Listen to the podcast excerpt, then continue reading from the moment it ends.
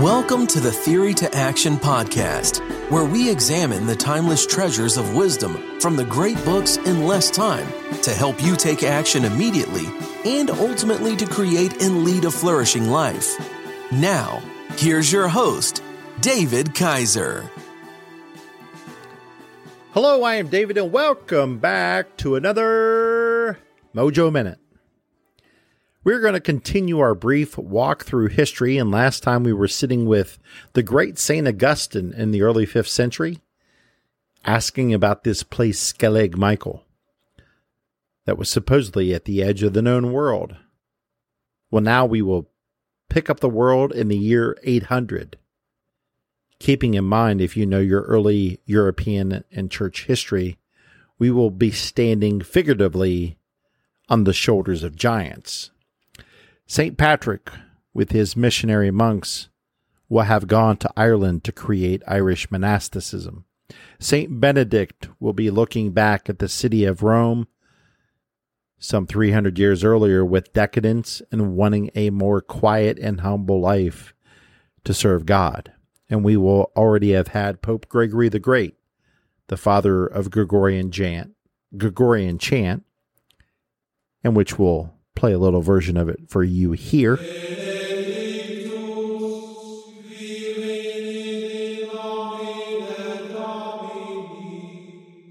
Yes, Pope Gregory the Great helped to invent and then encourage Gregorian chant throughout all the monasteries during his time.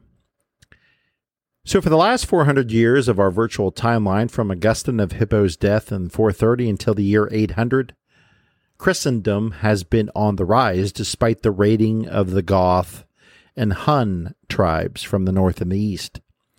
Largely through the efforts of the monks we see across the European continent as cities depopulated to get out of the way of these barbar- barbarian invasions, monasteries were established deep in the woods, in rugged mountains, and in swampy areas which were drained to establish new farmlands to help evangelize the rural areas. Now, a second effect of the new monasteries cropping up almost everywhere was a renewed intellectual life. Monasteries became the chief centers for learning until the rise of the great universities in the twelfth and thirteenth centuries. And largely because of the monasteries, they taught the surrounding populations how to read and write. Now, with all this, we see the foundation of what would become Christendom, a new emerging, emerging Christian culture from the old Greco-Roman tradition. So with that stage already set, let us turn to our first pull quote. Charles, the younger son of Pepin, had ascended to the sole role, rule of the Franks only the previous December. Not since the vanished age of the Caesars had anyone in the West commanded such resources. Prodigious both in his energies and in his in his ambitions, he exerted a sway that was Roman in its scope.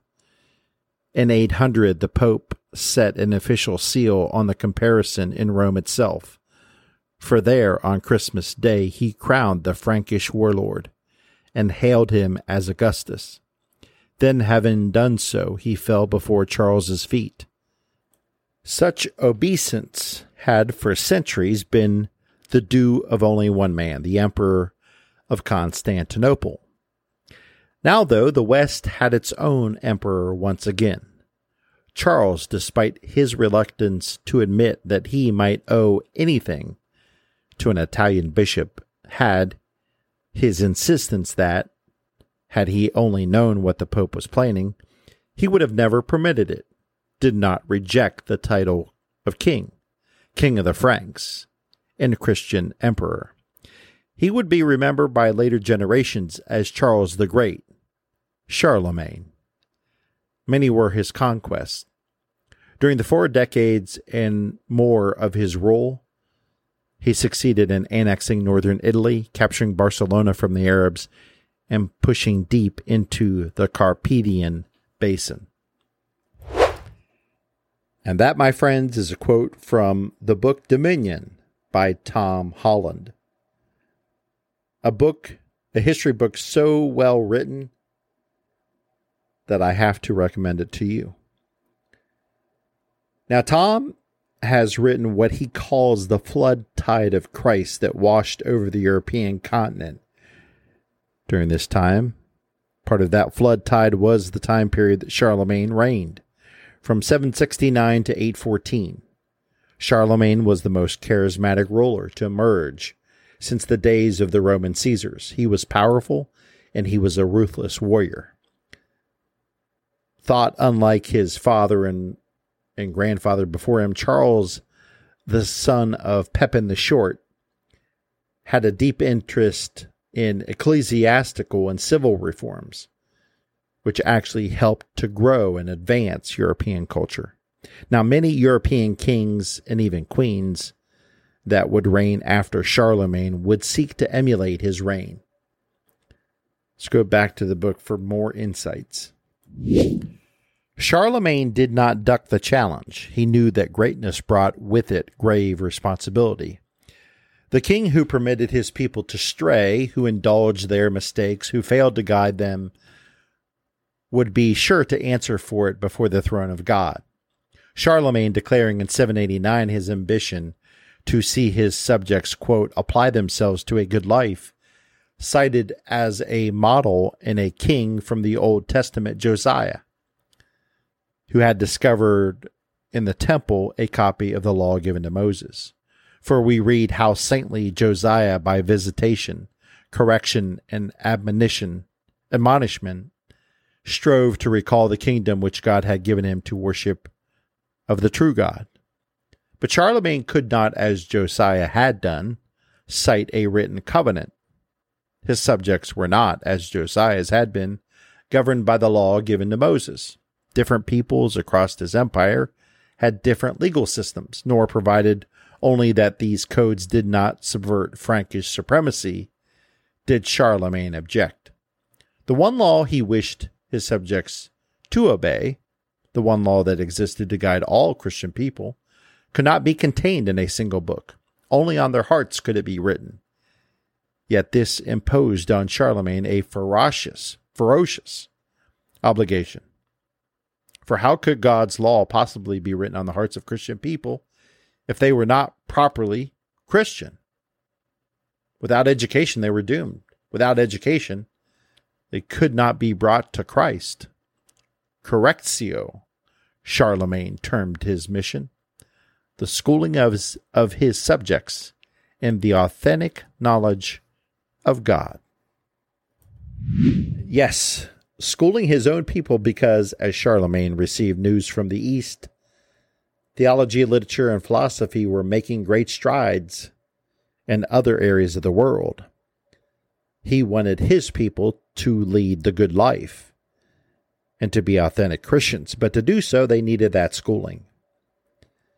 So as he received that news from the East, he knew his people had to catch up.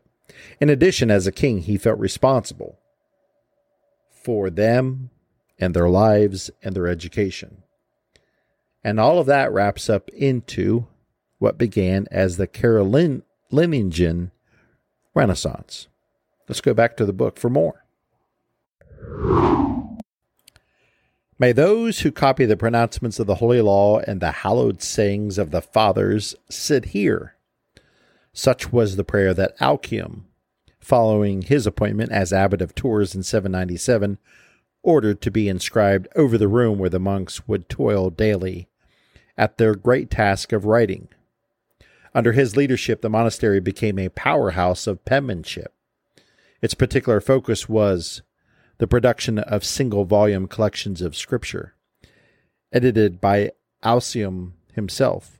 These were letters to be written as user-friendly as possible. No longer did words run together. Capital letters were deployed to signal the start of new sentences.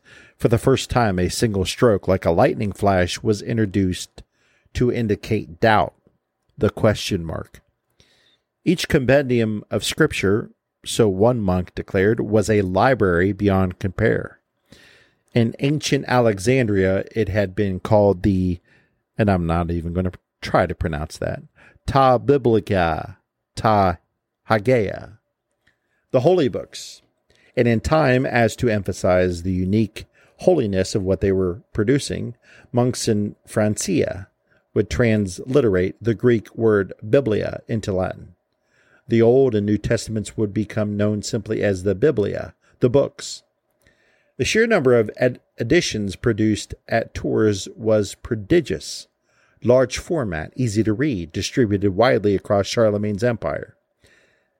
They gave to the various peoples across the Latin West something new, a shared sense of God's Word as a source of revelation that might be framed within a single set of covers. Did you hear that? Penmanship was critical even at the start of the ninth century. Imagine that. Oh, the teachers would be having their heyday with that one. No, wait. I bet they don't even teach penmanship anymore. They can't. Maybe they teach kids these days good keystrokes. Kids, make sure your keystrokes are good this morning. Hmm. Bad joke? Seriously, the importance of Charlemagne and the Holy Roman Empire cannot be understated. The Holy Roman Empire, which Charlemagne helped to create, lasted some thousand years, from eight hundred until its demise in eighteen oh six, from Italy to Germany to Barcelona, even to the outstretches of Britain. Charlemagne's rule established unity and a flourishing of Christianity and the Catholic Church. And Western civilization was better for it, because it was the source of continuity and legitimacy, and helped a large group of mixed people, mixed languages, and mixed cultures unify under one worldview, Christianity. To study history is to study ourselves.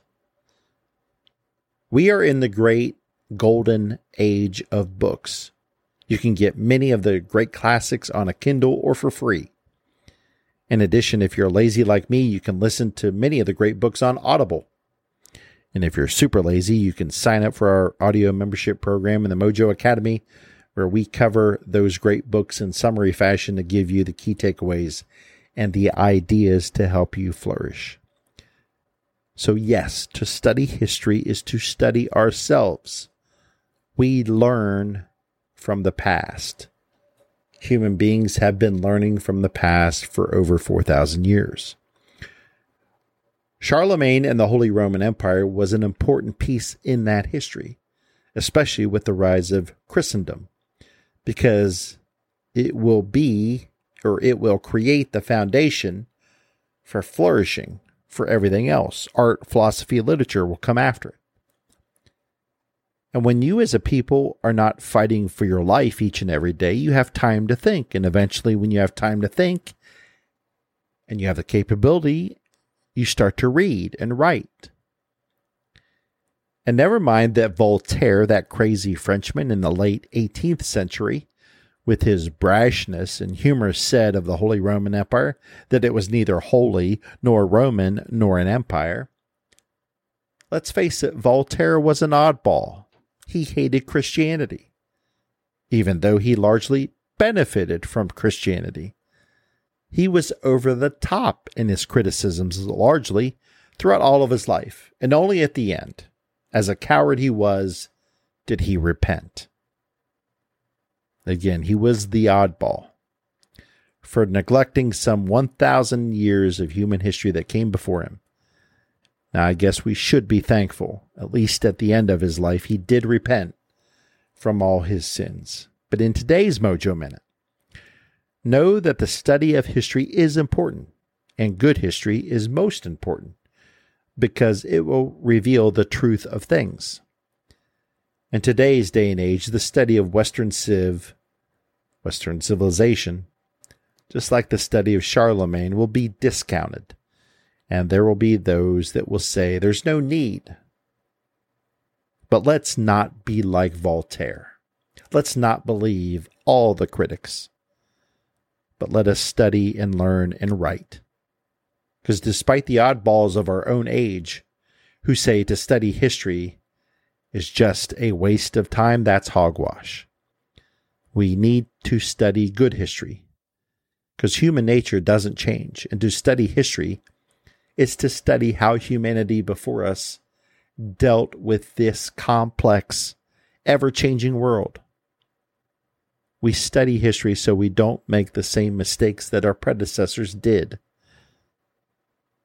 And because of your great demand to learn some of that history and some of that philosophy, in our next Mojo Minute, we will dive deep in the philosophies of the early periods. And we'll do that with a great professor as our guide. So I think you'll be pleased because we haven't covered too many philosophy books in our Mojo Minutes so far, but we're going to take a deep dive. We're dump, jumping into the deep end of the pool in our next two Mojo Minutes. But until then, I urge you, keep studying history and keep reading those great books. Thank you for joining us. We hope you enjoyed this Theory to Action podcast. Be sure to check out our show page at team mojo academy dot com, where we have everything we discussed in this podcast, as well as other great resources. Until next time, keep getting your mojo on.